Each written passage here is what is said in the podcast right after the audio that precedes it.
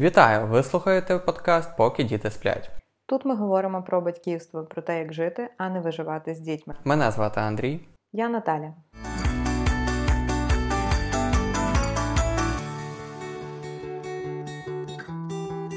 Дорогі слухачі, я радий представити наш новий епізод, і ми будемо починати відразу з серйозних розмов, а саме тому, що ця тема, вона, на жаль, але не передбачає ніяких жартів.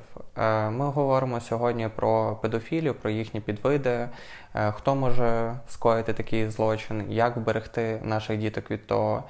І насамперед ми маємо невеличке оголошення. Ми вважаємо, що кожен проект, який відбувається зараз в Україні, повинен кричати в рупор гучно про те, що в Україні відбувається загарбницька війна Росії проти України. І ми, як соціально свідоме населення, кожен з нас повинен стати частиною цієї боротьби. Для себе ми прийняли рішення підтримувати постійний проект птахи від Тати Кеплер, яка е, займається збором тактичної та цивільної медицини і забезпечує дуже велику кількість підрозділів необхідними матеріалами для порятунку життя. Посилання на цей фонд ми залишимо в описі до епізоду і закликаємо вас долучитись і підтримати його, адже це той фонд, який рятує життя наших бійців та цивільних людей. А якщо у вас ще залишаються гроші, ми закликаємо вас також підтримати і наш проєкт. Ставайте нашими патреонами. Дякуємо! Отже, повертаючись до нашої теми, розпочинаючи сьогоднішню нашу бесіду, ми хочемо відповісти, можливо, на таке питання, яке вже в когось виникає в голові, чому. Тобто подкаст, який говорить про батьківство, про власний досвід батьківства, чомусь заходимо в е, такі теми, які, напевно, дуже рідко коли можна е, в соціумі зустріти, почути. Ми говоримо про це тому, що про цю тему говорять недостатньо. І тому, що, напевно, в більшості батьків зрозуміло, чому так відбувається. Напевно, в мене самої в великій мірі це відбувалося, але ця тема викликає одне єдине почуття, що та ні, е, це точно не станеться з моїми дітьми, це точно не може бути десь там поряд. Е, і це дуже рідкісна штука, тобто ну, не та, яка варта дуже великої уваги, тому що це рідкість. Але все це можна назвати одним єдиним словом це заперечення. Заперечення реальності, е, в якій ми живемо, на жаль. На жаль, це справді дуже страшно усвідомлювати, що е, серед нас, серед соціуму можуть знаходитися люди, які мають такі психічні розлади, які можуть хотіти. Е, мати якийсь фізичний контакт, близькість е, з дітьми і неповнолітніми. Проте статистика говорить, що е, такий відсоток є великий. І саме тому ми хочемо про це поговорити, аби кожен з нас, як з батьків, кожен з вас міг вкотре переглянути і подумати, які межі ми виставляємо нашим діткам. і які червоні пропорції ми ставимо, чи дозволяємо ми ночувати десь е, в друзів, чи е, відпускаємо на якісь далекі поїздки з кимось близьким або мало знайомим. Саме про це ми будемо сьогодні роздумовувати і ділитися тою інформацією, яку ми підготували. Отже, зразу почну з статистики, і якщо дивитись на українську статистику 2022 року, то вона звучить так: 23% зізналися, що пережили сексуальне насильство та домагання в дитинстві. Ще 4% людей відповіли, що пережили зґвалтування до 18 років, а 43% з них нікому не сказали про те, що трапилось. Уповноважений президента України з прав дитини Микола Кулеба підтверджує цю статистику, що кожна п'ята дитина в Україні потерпає від сексуального насильства. Якщо взяти статистику на сексуальне насильство над дітьми і насправді дуже складно е, оцінити об'єктивність цієї статистики, адже більшість жертв вони не зізнаються, або діти не знають, як класифікувати те, що з ними відбулося. То, за даними дитячого фонду ООН, ЮНІСЕФ, хоча б одна з десяти дівчат у віці до 20 років піддавалася сексуальному насильству. Та, знаєш, я собі, коли про це зараз думаю і балакаю з собою, е, мені приходить на розум. Е, такі розмови з моїми батьками, е, коли ти там дивуєшся дуже, чому тобі батьки не дозволяють е, поїхати з друзями десь там в Карпати, з ночівлями на пару днів, коли там тобі ще немає 18, і ти так чітко там відрізуєш, що та я виросту, та ви що, та я своїх дітей буду значно більше кудись відпускати, мене там не буде обмежень і так далі. Ну, але як завжди, батьки кажуть, що нічого, виростеш, тоді подивишся, тоді будеш думати своєю головою, побачиш, зрозумієш нас, чому ми так діємо. І справді е, я починаю розуміти. Це аж трошки моторошно, але починаю розуміти, тому що е, батьки вони мають більшу кількість досвіду і вони е, більшу кількість сценаріїв можуть передбачати, е, що може трапитися з дитиною. Звісно, ми розуміємо, що коли діти досягають підліткового віку, є речі, які ти просто не будеш про це знати, навіть не потрібно нікуди їхати. І про все не подумаєш, від всього не вбережеш. Але це, ця тема вона ще один привід для нас, як для батьків, ем, окреслити навіть для себе в першу чергу в голові якісь внутрішні сімейні правила, як як ж ми будемо діяти в тій чи іншій ситуації, коли вона настане. Хочу вам дізнати, що перед підготовкою до цього епізоду е, зі мною поділились дуже хорошим матеріалом. Е, це робота професіонала. Е, котрий займався е, розслідуваннями і аналізом десятків тисяч справ на протязі 35 років. Його спеціалізація це були педофіли та сексуальні злочини проти дітей. І він написав таку, можна сказати, методичку на 200 з трохи більше 200 сторінок. Зізнаюсь чесно, що я не прочитала всю, тому що е, лексика технічна, мова англійська. Попри те, що я володію англійською мовою, це зайняло немало часу для мене, щоб все-таки перекладати і зрозуміти е, саме технічну мову, яку використовує автор. Але е, я прочитала трохи більше 70 сторінок і. Е, дечим, чим ми будемо ділитися, я б хотіла поділитися саме з досвіду цього експерта. І перше, напевно, на що б я хотіла звернути увагу, що на що звертає увагу навіть цей е, експерт, який працював в поліції. Він говорить про те, що наше суспільство воно створило, знаєте, цей образ таємничого незнайомця в капелюсі, який стоїть за дерево, е, підчікує маленьку дівчинку, яка йде зі школи. В нього в руках ем, там коробка цукерок якою він там хоче її замінити. І ми от намалювали, напевно, для себе в першу чергу в образі дорослих ось такого насильника, ось такого педофіла, який який точно десь чужий, далекий, незнайомий, і хоче от вкрасти там цю дитину, кудись там її чи в машину затягнути, чи там за руку її кудись тягнути. Е, дійсно. Не можна виключати таку ймовірність, дійсно такі поодинокі випадки трапляються в світі. Але увага! 98% випадків сексуального насильства, розбещення неповнолітніх відбувається з дитиною саме від людини, яка була в оточенні цієї дитини. Тобто, причому людина, яка була в дуже близькому оточенні людини.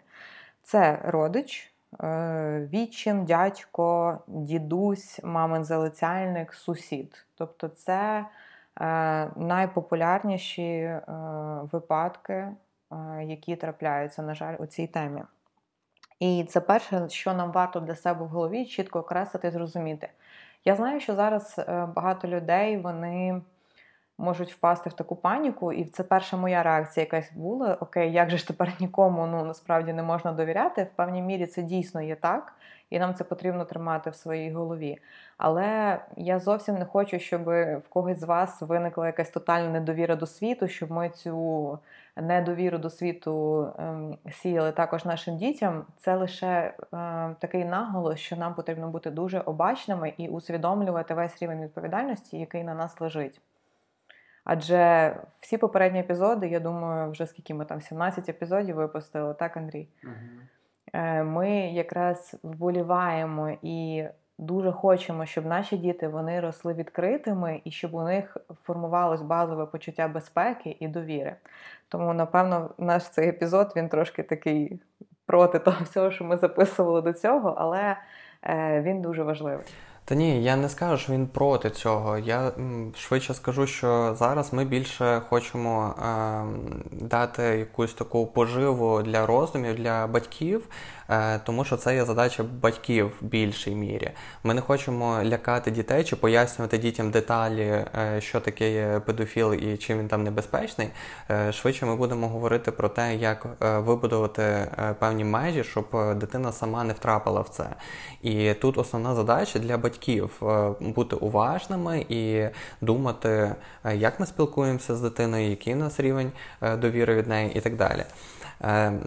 Тим не менше, Хоч я на початку сказав, що не до жартів, але тим не менше хочу трошки розбавити серйозність е, цієї е, розмови наразі. Е, ти коли говориш про образ того, як там суспільство сприймає педофіла, я думаю, що не всі зараз так сприймають, що там хтось з цукерочками, хто махає гарно, а багато хто міг бачити е, колись на просторах СНГ е, був такий е, чувак, який мав своє угрупування ще таких однодумців. Вони вислідковували певним чином педофілів через соціальні медіа. Тоді вони використовували ВКонтакті, вони якби натравляли хлопчика їхнього, ну якби вони більше відписували від його імені. Е, і е, пробували зініціювати їхню зустріч. Але я до чого веду про образ. Е, я Декілька відео тоді дивився, і в мене зафіксувався дуже чіткий образ. Це такий мужчина з великим животиком і з вусами. Блін, я я так довго не любив вуса після перегляду взагалі оцих відео, і зараз вони стали популярними, ті вуса. І коли ти говориш про те, що нам батькам треба бути обачними і трошки більш типу не довіряти людям, то тепер сьогоднішній тренд на вуса він. Він дещо парадоксальний для мене, і навіть в тій мірі, що я сам іноді іноді ношу вуса. Гаразд. Е, відразу тоді один з пунктів, які ми хотіли говорити, мені здається, зараз він буде доречним. Це те, що насправді чоловік, який формував це дослідження, яке він вів на протязі 35 років своєї практики, він говорить про те, що людина не підготовлена, тобто не спеціаліст, не криміналіст е, в області педофілії, він ніяким чином зовнішньо або навіть спілкуючись з людиною, не може відрізнити, е, чи перед ним стоїть е, людина, яка здатна скоїти е, сексуальні злочини проти дітей, чи це стоїть звичайна людина. Майже у 100% випадків ці люди абсолютно нічим не відрізняються від приємного сусіда, який кожного дня вітається, від просто якогось доброго дядька двоюрідного, який там є в вашій родині. І дуже часто і іноді єдиною відмінністю гвалтівника е, є те, що вони будуть поводитись з дітьми краще, ніж більшість дорослих. Е, вислуховувати їхні проблеми, е, вислуховувати їхні турботи, задовольняти їхні емоційні і фізичні потреби і не застосовувати фізичну силу. І останній пункт я хочу зупинитись на цьому більше, тому що що у мене особисто яке було уявлення про е, цю тему педофілії, е, злочинів проти дітей цього характеру, у мене було уявлення, що це завжди про насилля або насильство таке, яке воно є в моїй голові. Тобто, що це про е, зґвалтування. Я саме так собі це завжди уявляла, але коли я почала читати цю роботу, потім я почала читати інші статті і зводи даних з цієї теми. Е, не завжди, а навіть частіше, тобто в 90% випадках, це відбувається е, не у формі насилля. Є такий термін, як педофіли-залицяльники, е, і при цій формі дитина вона стає співучасником свого розбещення. Як би страшно це не звучало, але це ті дані, які я прочитала, які я ознайомилась. Я думаю, що це вже е, достатньо, щоб кожен е, зараз слухачів тримав думку про те, е, коли ж я буду дозволяти своїй дитині користуватися соціальними медіа. Це є дійсно е, глибока яма, і ми ніколи не знаємо, хто сидить е, по ту сторону екрану і спілкується з нашими дітьми. Хочу також сказати, що можливо ми пізніше більше поділимося конкретними інтерв'ю з педофілами, які я особисто натрапляла, чому взагалі є такі штуки, як вирізки з переписок між педофілами, де вони діляться досвідом одне з одним, через те, що зараз інтернет він в принципі вистоює ідею анонімності. Е, неодноразово ці люди вони мають змогу через алгоритми, через те, що є оця ідея анонімності, вони е, легко знаходять одне одного і е, можуть ділитися досвідом одне з одним. Звісно, ми не будемо публікувати, напевно, ці переписки, тому що це насправді не для слабонервових, і взагалі мені здається, що дуже складно читати всі ці переписки, але Е, педофіли, або як багато хто просить їх називати педосексуали, е, вірять у те, що вони не завдають шкоди дітям. І нам це важливо розуміти в своїй голові, коли ми думаємо про цю тему. Статистика, яка вони яку вони використовують, публікується на різних, наприклад, англомовних форумах, і вони оперують тим, що це їхня статистика. 97% випадків сексу між дитиною і дорослим відбувається без проникнення, а ще 90% сексуальних контактів відбувається за бажанням дітей.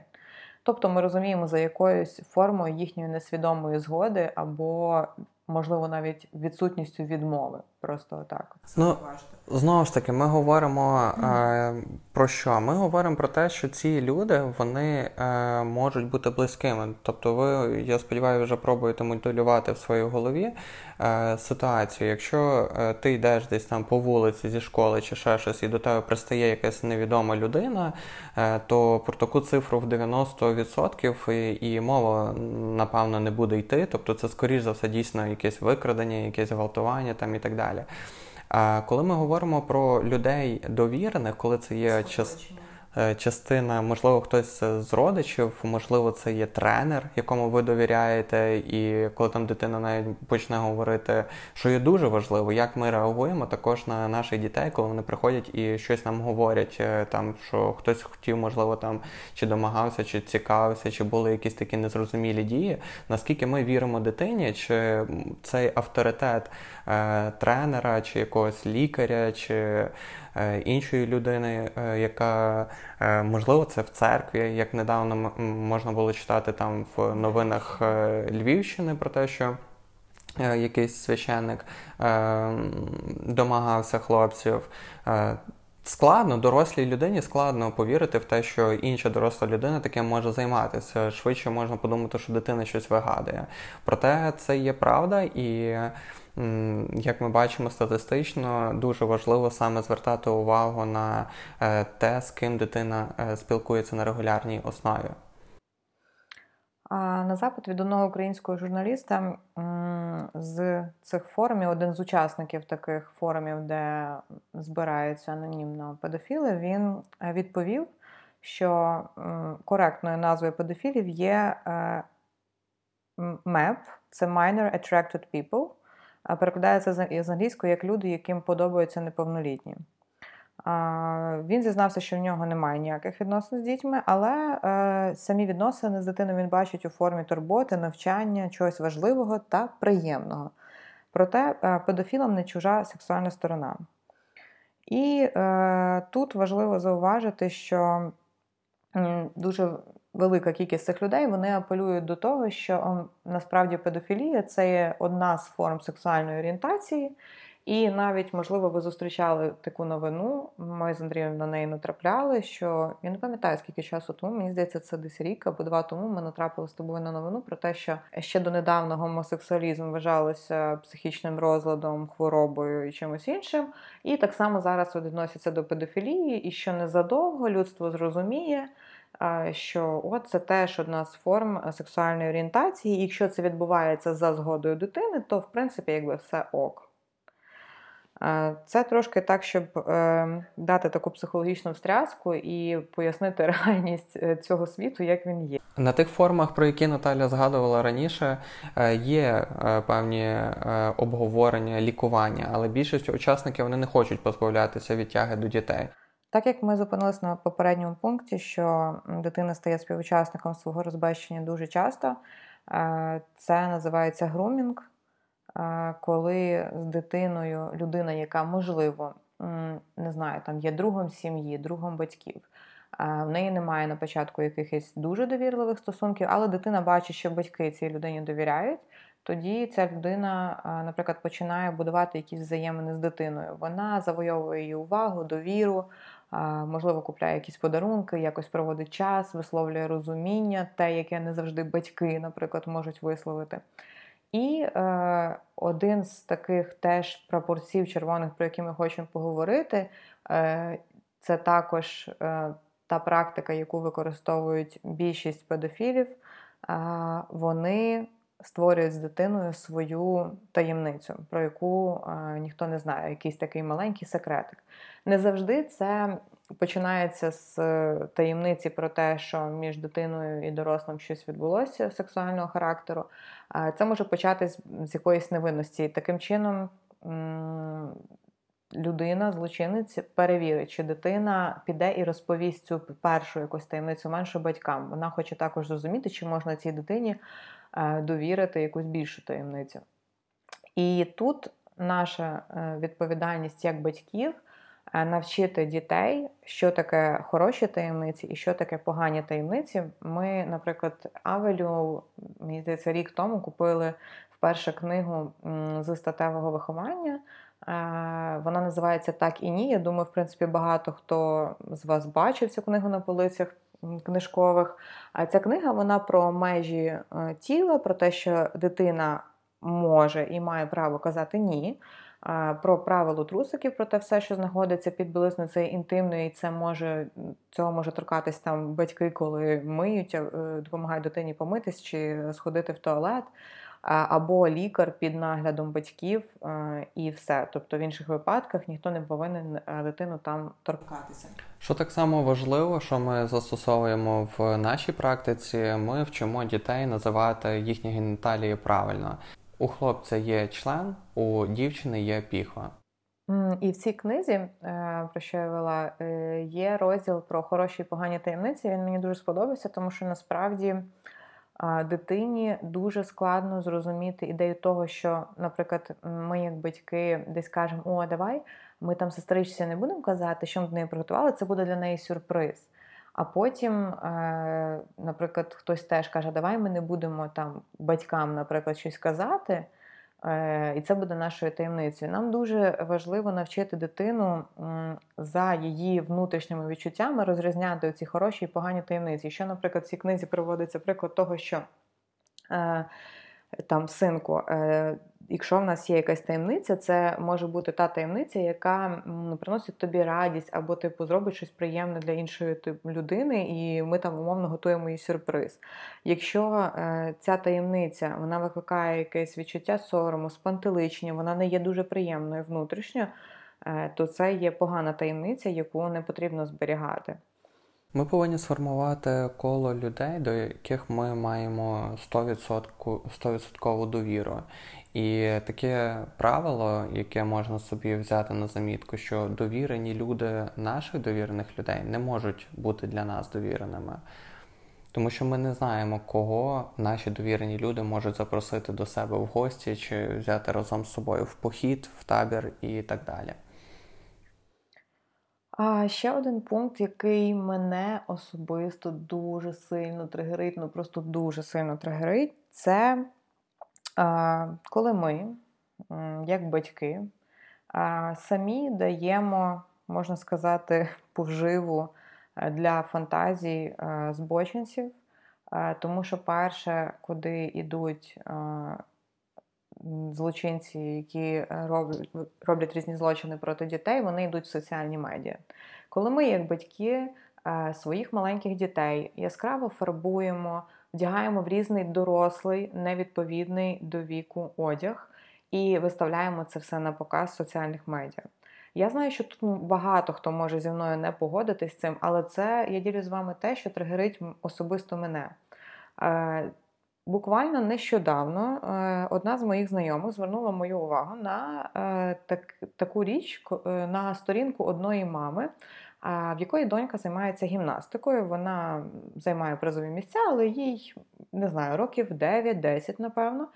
І, звісно, взагалі, тема гімнасток для мене вона особисто теж досить тригерна через те, що е, в більшості випадків гімнасток дуже яскраво фарбують, їх вдягають в тріко, які дуже облягаючі. І для мене це такий одяг, який, чесно, він сексуалізує дитину. І е, оця моя знайома вона звернула мою увагу на коментарі е, цієї популярної е, жінки, яка свою сторінку зробила популярною через успіхи своєї доньки, гімнастки. Е, в коментарях було дуже багато незрозумілих старших чоловіків, які писали коментарі е, вогники, so sexy, oh, she is so flexible і і так далі. Тобто така сексуальна ну, про дівчинку, якій 9-10 років. І ми дозволяємо цьому відбутися. Ну, Це це ми вибираємо. Ми не можемо надягнути рожеві окуляри і очікувати, що світ буде адекватним, і ну, якби очікувати від всіх тільки добра і, і адекватності. Ми повинні розуміти, що є таке, і розуміти, що через такі речі е, може прийти якась небезпека. Тому це такий мій дуже особистий, напевно, цього пункту не знайти в якихось таких загальних списках, як вберегтись від е, такої ситуації з вашими дітьми, але це такий мій особистий пункт, що я особисто вважаю, що вдягати дітей в е, різний дорослий одяг, е, фарбувати дівчаток, виставляти це все в соціальні медіа. Ну, Для мене це табу. Дуже важливо а, е, також вибудувати у наших дітей відчуття власних меж. Це абсолютно не нове, але я хочу ще раз про це нагадати, щоб е, ми подумали, наскільки добре ми даємо нашим дітям розвивати е, оце, що їхнє так означає так, і їхнє ні означає ні. Е, Говорю з власного досвіду, з чим зараз борюся я. Е, Моя дочка Е, доходить до віку двох років, і мені припиняє дозволяти мимовільно цілувати її в губки чи в носик. Для мене, як для тата, це дуже складно. А ще складніше мені е, стало, коли я зрозумів, що так робити не можна. Чому не можна? Відповідаю, тому що я показую їй е, вже певну форму поведінки, яку вона може в майбутньому на підсвідомому рівні перенести цей досвід, який вона мала з татом. Якщо вона каже ні, якщо вона відпихається, якщо вона бєкає, я не маю казати, що ой, мені так неприємно. Ти маєш е, дати тату по цьому, ти я ж тебе люблю, ми ж тебе родили. Типу, це те, що е, буде ламати її е, особисті кордони. Е, дитина, особистість, яка виростає, вона має розуміти, що її ні, воно означає ні. Все. Якщо вона не хоче цілувати свого тата, вона може цього не робити. Так само це все стосується наших родичів. Я не знаю як зараз ну, дуже популярно було, я думаю, е, де родич прийшов, якийсь там дідусь, якого вперше бачить е, дитина і дуже хоче пообнімати, поцілувати, або бабуся, яка вже тисячу разів бачила е, цю дитину і також хоче цілувати, і дитина цього не хоче. Це абсолютно. Нормально, і ми навпаки, як батьки, маємо захистити е, нашу дитину і сказати, що якщо вона не хоче, вона має на це право. Не треба. Вона не хоче цілувати, все ок. І це є також нашою відповідальністю, як саме ми е, допомагаємо нашій дитині е, виховати оці е, межі і розуміння, е, чи як вона буде поводитися в майбутньому. Гелі, знаєш, мені здається, дуже важливо не тільки в сфері доторків, в сфері е, якихось стосунків між нами, батьками, дитиною чути ні, а взагалом навчитися чути дитячі ні. І звісно, що дитина може казати ні на якісь обов'язкові речі, які потрібно зробити, наприклад, там начищення зубів чи там помити волосся. Але я вболіваю за те, щоб ми, напевно, не знаю в більшості випадків старались так присвятити цьому значно більше часу процесу, значно більше зусиль, танці з бубном, нехай навіть мультики, але це краще ніж переламувати дитину і робити щось проти неї силою. Через силу. Так, тому що е, єдине, що з цього дитина запам'ятовує і отримує, це те, що якщо хтось сильніший або старший, або більш авторитетний, він може робити щось з нею, те, на що вона не давала згоду, через силу. І це, це дуже велике підґрунтя якраз для сьогоднішньої теми, тому що е, саме такі зломисники вони можуть дуже сильно е, зловживати тим, що дитина вона є чемна, вона є оце от слово, яке ми зараз пробуємо з Наталією е, викорінити і донести думку, що немає чемних чи нечемних дітей.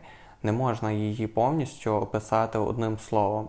І чемність в загальному такому культурному аспекті наразі це є е, людина, яка є комфортною, яка е, не задає зайвих питань і не дає якихось гострих е, відсторонень і висловлювання власних меж. Десь так я розумію чемну дитину. Так, і взагалі ця тема про дитячі ні, вона досить контроверсійна. Принаймні, коли я десь в особистому спілкуванні в інстаграмі публікую щось на цю тему, я неодноразово отримую незгоду. І я розумію, тому що ми виростали в такому суспільстві, де дитячі ні означало якусь непокору, невихованість, непошану до батьків, до того, що вони старші. Що дитина і нечемна. Так, і де дитину потрібно просто підкорити, щоб вона слухалась 100%, проявляла покору. Тому е, ми розуміємо, звідки ростуть ноги, але також хочемо звернути увагу, що е, такі речі вони можуть впливати навіть на такі великі зовнішні небезпеки і те, наскільки дитина буде піддатливою до цього. Раз. Я думаю, ми можемо поговорити про те, як е, зрозуміти, що з дитиною щось не так.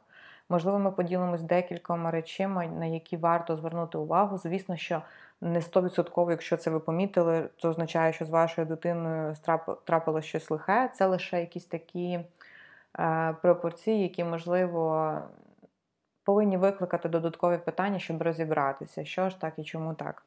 А якщо дитина була в сексуальних відносинах, найчастіше вона починає замикатися. Це може проявитися, якщо це там старша дитина при перегляді якогось фільму спільно, де є, наприклад, постійна сцена. Такий кадр дуже часто приверне увагу дитини. Е, і діти, які вже були схилені до сексуального контакту, вони уникають таких моментів, їм стає дуже соромно, в них в голові це не вкладається, що з ними це сталося, тому що для них це щось страшне і незрозуміле, і вони взагалі починають уникати будь-якої згадки про секс, тому що бояться, що хтось про це дізнається. Я хочу нагадати статистику, яку я зачитував на самому початку, що 43% жертв нікому не сказали про те, що з ними трапилося. І е, вкотре кажу, що ця тема вона є для батьків і для того, щоб ми, е, кожен з нас готувався до е, майбутнього, тому що я знаю, що наша аудиторія е, плюс-мінус має діток нашого віку, проте, можливо, в когось вже є старші дітки, і от коли наші діти з вами виростуть, ми маємо бути готові, і наші стосунки вони мають бути міцними і прозорими. Діти не мають боятися прийти і сказати про те, що з ними відбувається, тому що багато труднощів, багато проблем і такого характеру, як якісь сексуального насильства, якщо стаються.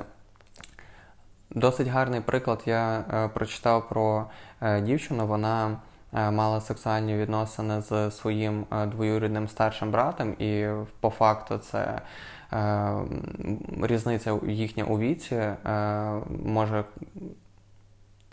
Дозволяє назвати це педофілією, тому що їй було там десь 9 чи 8 років, йому вже було більше 18 років, і це тривало до її 16-річчя. Е, тобто в них ніби як стосунки якісь зав'язувалися, що також е, трапляється. І після 16 він її кинув, тому що просто ну якби. Період оце його е, тяги він пропав. Тобто це дуже довгий період часу. Це не разове якесь зґвалтування, це е, постійний е, акт злочину, який не припиняється роками, і, і ну, можна сміливо зрозуміти, що тут батьки і хтось з дорослих ніхто не був про це проінформований. Я хочу нагадати, що педофілія це є е, злочин, і по закону е, впійманий злочинець е, буде засуджений на від 5 до 8 років, якщо це члени родини, якщо це з грубою силою застосовувалося там і більші терміни. А наслідки вони е, є в будь-якому випадку після е, таких е, злочинів. І ця дівчина, наприклад, вона страждала в майбутньому анорексією, і психолог, яка з нею займалася, вона зі свого досвіду стверджує, що дуже багато дівчат, які страждають на анорексію, вони мали сексуальний якийсь досвід в дуже ранньому дитинстві. Важливо, я вже про це, мені здається, трошки говорила, що більшість дітей, які стали жертвами сексуального насильства, вони відчувають сором, відчувають провину, в принципі, як і жертви старшого віку, які стають жертвами гвалтівників. Я думаю, багато хто з нас, чуючи історії після звільнення окупованих територій ем, від тих жінок, які пережили зґвалтування, нерідко е, ці жертви вони десь звинувачують себе, вони також відчувають сором. І те саме відбувається з дітьми. І тут важливо, те, Андрій, дійсно, що ти казав про довірливі стосунки з батьками, коли дитина відчуває за щось сором, відчуває за щось провину, і вона, наприклад, знає, що її батьки, е, що в інших випадках, коли вона відчуває сором провину, що вона зробила щось не так, вона знає, що прийшовши до батьків, вона отримує якесь покарання, вона е, ну, отримує щось неприємне, вона не може на 100% прийти і просто розказати. Е, для мене це такий серйозний дзвіночок про те, що якщо, не дай Боже, щось трапиться таке е, з дитиною, скоріш за все, вона не піде розказати. Я знаю, що навіть якщо 100% довірливі стосунки з батьками не завжди це є ознакою того, що дитина от саме про це прийде і розкаже. Це треба дійсно бути справедливим, що е, є такі випадки, є такі історії, е, де це все одно не допомогло запобігти. Але це ще один фактор, на який варто звернути увагу. Отже, ми е, зупинились на тому, що ми говорили, як же зрозуміти, що з дитиною щось не так. Ми говорили про сором а в них дитини домішується оце почуття провини, що інша людина попросила їхньої допомоги зберігати таємницю. Те, що я говорила, що це також такий фактор впливу на е, маленький розум. А діти бояться видати педофіла, відчувають себе спільниками в цьому секреті.